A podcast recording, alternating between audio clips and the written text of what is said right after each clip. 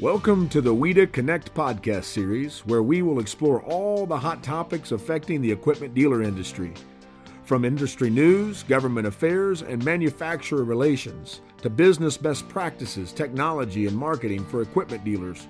Brought to you by the Western Equipment Dealers Association, here to advocate, elevate, and educate. And now, let's connect.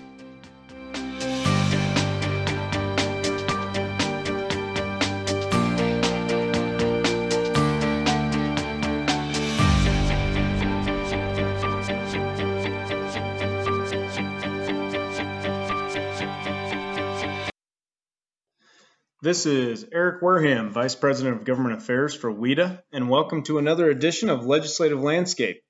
Normally, August is a slow time for legislative issues, and Congress typically sits in recess for the month of August.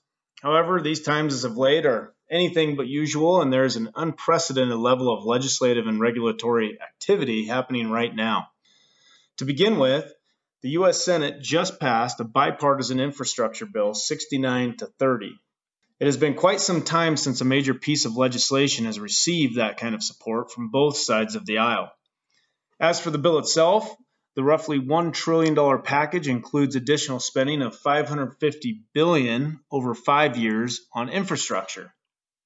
Of that amount, there is a split of 83% for hard infrastructure, such as roads and bridges, and 17% for public transit.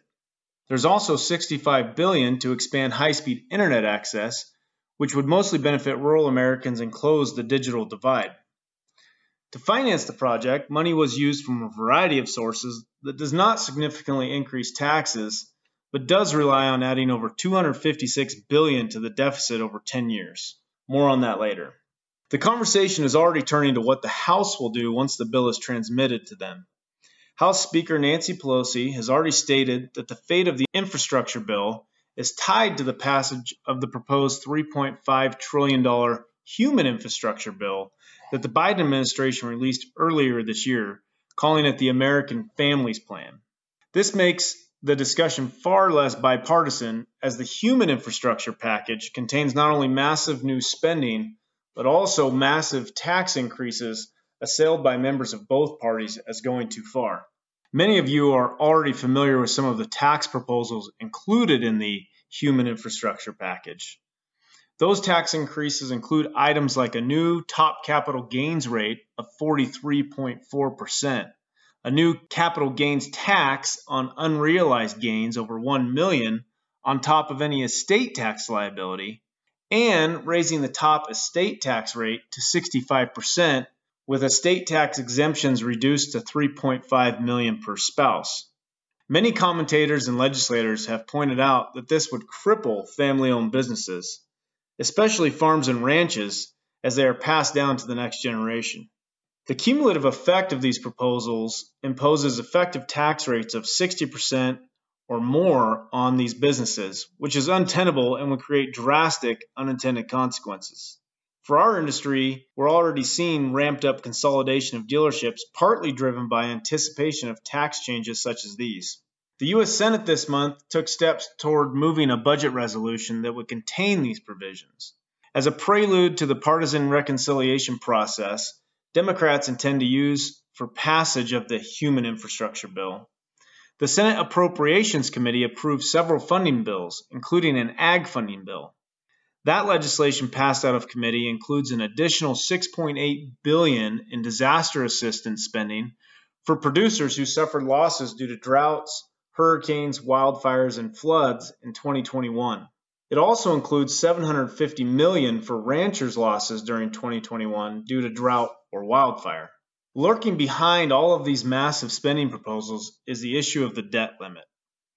Although it might not seem like it, there are limitations on DC spending and the Congressional Budget Office projects that the Treasury will reach its borrowing capacity by late October or early November.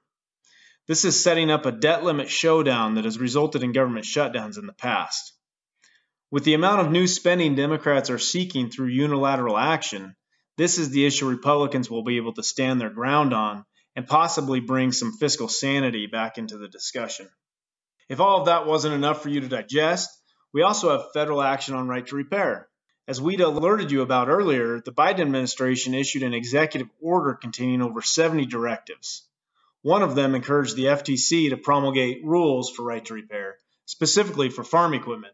As we reported, the language used by the executive order and supporting documents was woefully uninformed and misguided. The FTC took quick action to adopt a policy position supporting right to repair, but has not promulgated any rules with the effect of law.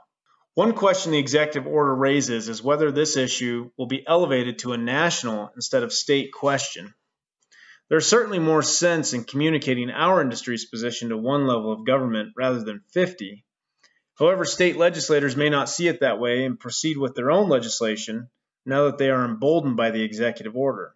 Oklahoma just approved an interim study on right to repair legislation after Biden's executive order was released, giving credence to that theory. Either way, WEDA is not sitting back and waiting for our fate to be decided on the issue.